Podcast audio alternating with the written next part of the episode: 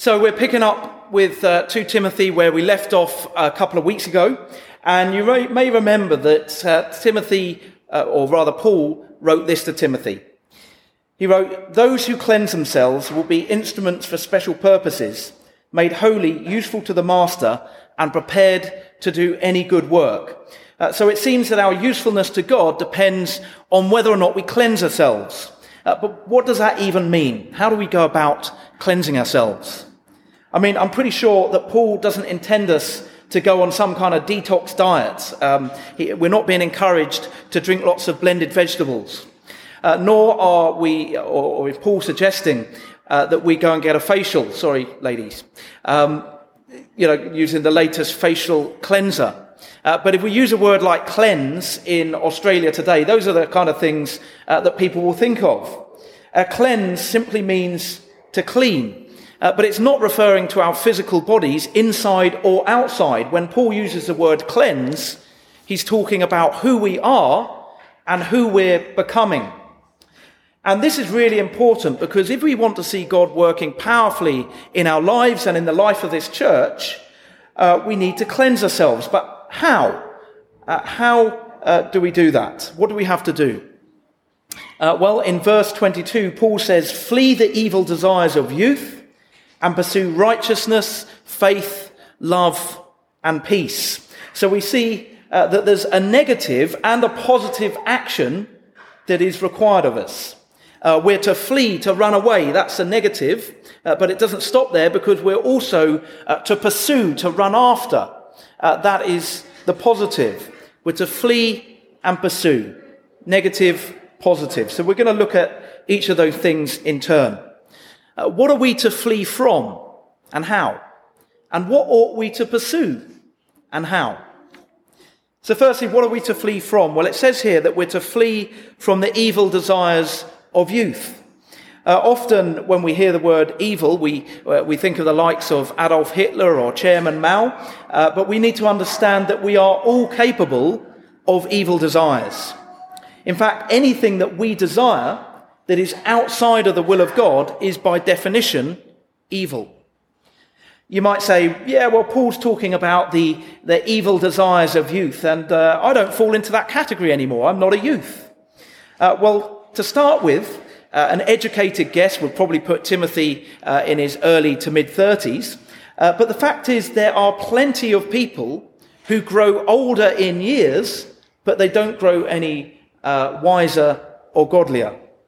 When I was in the Marines, I observed what I called Peter Pan syndrome, uh, which is where you have men in their 30s and 40s still behaving like wayward teenagers. Uh, and it's not a pretty sight. but as Christians, we're aiming uh, for steady, consistent growth in maturity, in wisdom, in godliness. So if our grey hairs remind us that we're not youth anymore, and I had a haircut yesterday and I saw a surprising number of grey hairs in my lap, uh, if that's the same for you, uh, well then uh, even more reason, even more incentive to flee uh, the evil desires of youth. When we talk about the evil desires of youth, I think many people think specifically of sexual lust, but uh, the reality is Paul could have had any number of desires in mind. Self assertion, self indulgence, arrogance, selfish ambition. I, I, I, don't know about you, but when I reached 20, I thought I was worldly wise. I, I thought I knew it all. I didn't want to take advice off anyone, especially not my parents. Uh, and, and, it can be sometimes a trait of, of youth that the dangers of certain ways of thinking, uh, certain attitudes and behaviors, sometimes those dangers just aren't seen. But we're being told to flee, to run away. And we flee from things that are dangerous. Just before we came to Australia, uh, Tissa was avidly watching a series called 72 Dangerous Animals Australia. Uh, ten, yeah, I did advise against it, but we're still here. Yeah, 10 episodes. Uh, she watched them all through twice. Uh, Tissa is now well aware of uh, 72 creatures that she needs to flee from if ever she encounters them. Uh, and we need to be taught to recognize the dangers of our evil desires uh, because sometimes they can seem fairly innocuous. Pride is not as obviously dangerous as swimming in a crocodile infested river. Uh, but in fact, it can be even more dangerous because pride can prevent us from surrendering our lives to Jesus and entering into that life giving relationship that he offers. And if we want a fuller list of evil desires and their fruit, where, where they can lead us to, uh, then we don't have to look any further than the beginning of chapter 3.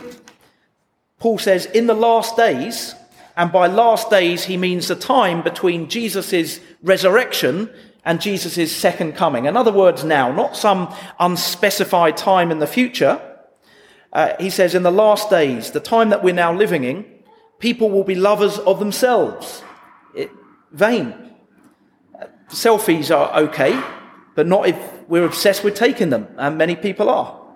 Uh, he said people will be lovers of money. For many in this part of the world, uh, their whole identity is based around what they can afford to buy. Said people will be boastful. I was challenged here in terms of the, the, what I'm putting on Facebook, you know, all my holiday snaps and everything. I, I started to think, why am I putting these up here? Am I, am I just wanting to, to boast, to show off? I really had to think uh, hard about that. I was challenged. He said people will be proud, abusive, disobedient to their parents, ungrateful, unholy, without love, unforgiving, slanderous. That includes gossip, uh, talking about someone negatively behind their backs. And the list goes on. And it's not even a comprehensive list. Australia might have 72 dangerous animals, but we could quite easily come up with a list of 72 dangerous desires. And we're to flee them. And this is where we get into problems because uh, so often we don't flee them. When it comes to our evil desires, often we can be uh, like a little boy poking a, a venomous snake with a stick. Uh, all too often, uh, we, uh, we, we see the warning signs, we see the danger, but we don't heed it. The moment we recognize that there's a danger, the moment we become aware of a thought process, a desire that's starting to lead us down the wrong path, we need to run. We need to run. I think of Joseph fleeing from Potiphar's wife. He, he didn't stop for his cloak, he ran out of the door and he kept on running. Fleeing means making a resolute decision to leave something behind fast. We're not talking about a lackluster amble, a, a casual stroll with the odd glance back across our shoulders. Uh, if you were fleeing from a shark or a crocodile, you would not be half hearted. You would be fully committed. And distancing ourselves from our evil desires requires our full commitment. If only we could cleanse ourselves by drinking a few ven- uh, blended vegetables. That would be so much easier, wouldn't it? It's not, uh, it's not that easy. But running away from the danger, fleeing from our evil desires, is only half the solution. The other half is to pursue righteousness, faith, love, and peace. And that's what we're going to look at now. Now, I'm sure you've all seen the cartoon Scooby Doo where Scooby, who's a, a, a, dog, I shouldn't really need to clarify that, but you never know, Scooby uh, and a group of young people uh, go around solving creepy mysteries. Uh, to do with werewolves and monsters and the like. And most of the episode is normally Scooby and his owner Shaggy running away from uh, a mummy or a ghost or whatever it is. They'll be running around, uh, around some haunted house. Uh, so they're running away. The problem is they don't know where they're running. So they end up running around in circles and they keep bumping back into whatever it is that they're trying to run away from. And the point is, and if you introduce Scooby Doo in a sermon, you better have a good point.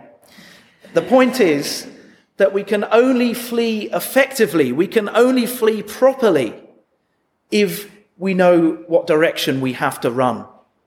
And that's why we don't just flee our evil desires, we pursue righteousness, faith, love, and peace. It's like those things give us a safe direction to run in, a direction that will enable us to leave our evil desires behind, a, a direction that will enable us to escape from our evil desires. And it kind of makes sense because anything uh, that we resolve to do uh, requires a, a, negative and positive action. So let's say we, we decide that we're going to run a marathon. Uh, well, the first step might be uh, give up smoking. You know, that, that is fleeing something, pos- uh, something negative. Uh, we know that all the while we smoke, we're unlikely to be able to run a marathon. Uh, but giving up smoking itself uh, may not be enough to enable us to run a marathon. We've then got to, uh, we've then got to train, we've got to put in the miles, we've got to eat well, we've got to get plenty of rest. That would be pursuing something positive. And the more we pursue the positive, the further we get from the negative. In this, this, this case, the fitter and healthier we become, the less likely it is that we're going to go back to smoking. And it's the same with our evil desires. Let, us say uh, we've got an unhealthy attitude uh, to money. We, we desire to get rich for purely selfish reasons. You know, maybe we're a bit sort of greedy, miserly. And we come to the point of recognizing that and wanting to do something about it. And, and that happens now and again, doesn't it? God will put his finger on something in our lives and we know that we've got to change. We know we've got to do something about it. Well, it would be one thing to resist the desire to get rich, to flee from that desire. You know, okay, uh, I'm, I'm, daydreaming about money. I don't want to go down that route. I've got to change the subject. Lord, help me uh, to be less greedy. I mean, that, that's okay. But if that's all we do, then we're like Scooby Doo, running away, but we keep uh, uh, running back into the same spectre because we don't know where we have to run. If we're to break free from evil desires, we need a direction. We need a goal. We need something to pursue. So in this case, uh, the thing to pursue would be generosity. Nothing deals with greed like generosity. You can't be greedy and generous at the same time. When Jesus encountered a rich young man, he told him to go and sell everything he had and give the money to the poor. Uh, Jesus saw that the man's desire for wealth, his desire to accumulate wealth, to hold on to wealth, uh, was all consuming. It was the most important thing to him. Jesus diagnosed the evil desire of his heart, and Jesus gave him the antidote. You can't give everything you have to the poor and remain greedy. It's just not possible. Uh, and we know that our beliefs affect our actions. We know that our beliefs affect our actions. But we also need to understand that our actions affect our beliefs. Being generous would have changed that young man's perspective. Being generous would have debunked his belief that money is all important. This isn't just about greed and generosity. That's an example. This is about fleeing evil desires in general and pursuing righteousness, faith, love, and peace. So if we want to flee from dishonesty, we need to pursue honesty. If we want to flee from lust, we need to pursue self-control. If we want to flee from pride, we need to pursue humility. If we want to uh, flee from bitterness, we have to pursue forgiveness, and so on and so on. So how do we pursue those things? Uh, well, the simple answer is that we practice them. In the passage that we're looking at today, Paul uh, gives Timothy some very practical advice about how to deal with a fairly specific situation. Timothy had to deal with uh, a group of men who were opposing his teaching. And Paul effectively tells him how he can practice righteousness, faith, love, and peace in this particular situation. The message translation puts it quite well. It says, refuse to get involved in insane discussions. They always end up in fights. God's servant must not be argumentative, but a gentle listener and a teacher who keeps cool, working firmly but patiently with those who refuse to obey. But behaving that way, responding uh, like that, didn't necessarily come naturally to Timothy. Uh, working firmly but patiently with those who refuse to obey. Reading that as a parent, I thought, no, no, that definitely doesn't always come naturally to me. Uh, but if uh, righteousness, faith, love, and peace came naturally, if they just dropped in our lap whenever we needed them, we wouldn't need to practice them. We wouldn't need to pursue them. Think of a child who's learning to play the piano.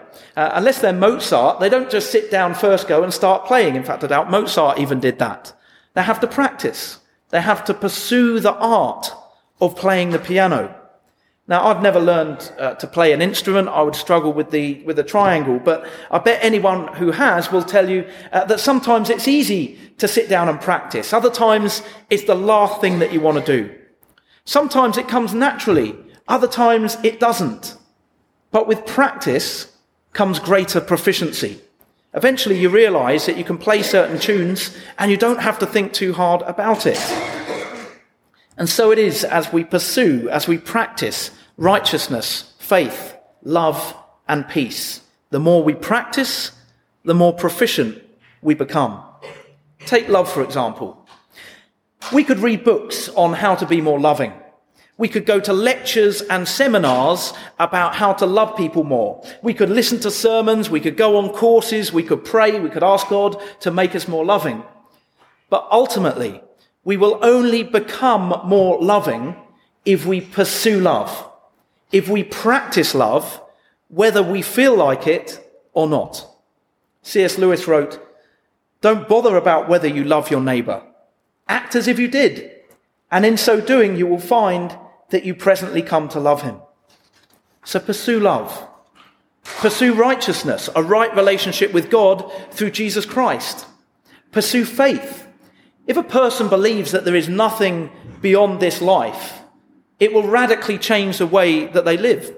You know, the whole eat, drink, and be merry, for tomorrow we die. Uh, but as Christians, that's not what we believe. As we saw a couple of weeks ago, uh, we believe in a bodily resurrection. This is really good news. This is so exciting because it means whatever stage of life we are at, the best is always yet to come. Pursuing faith means that we can loosen our grasp on this world because uh, we know that we're made for another, a renewed and restored world. Pursue peace.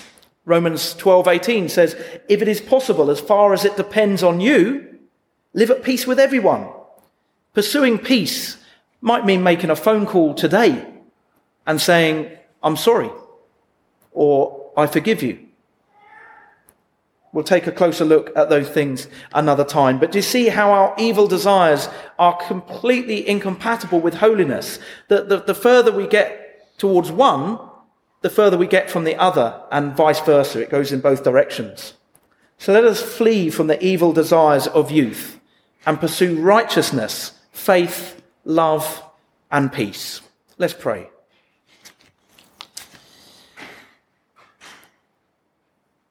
Heavenly Father, we thank you that you, by your Holy Spirit, you want to change and transform us. You want to make us more like your Son, Jesus. But Father, we pray that we can be realistic and know that uh, prayer is not a magic wand and that we, uh, we need to put effort in to practicing righteousness, faith, love, and peace. Help us to find the motivation, the incentive, the desire, the will uh, to do what is most pleasing to you in our lives.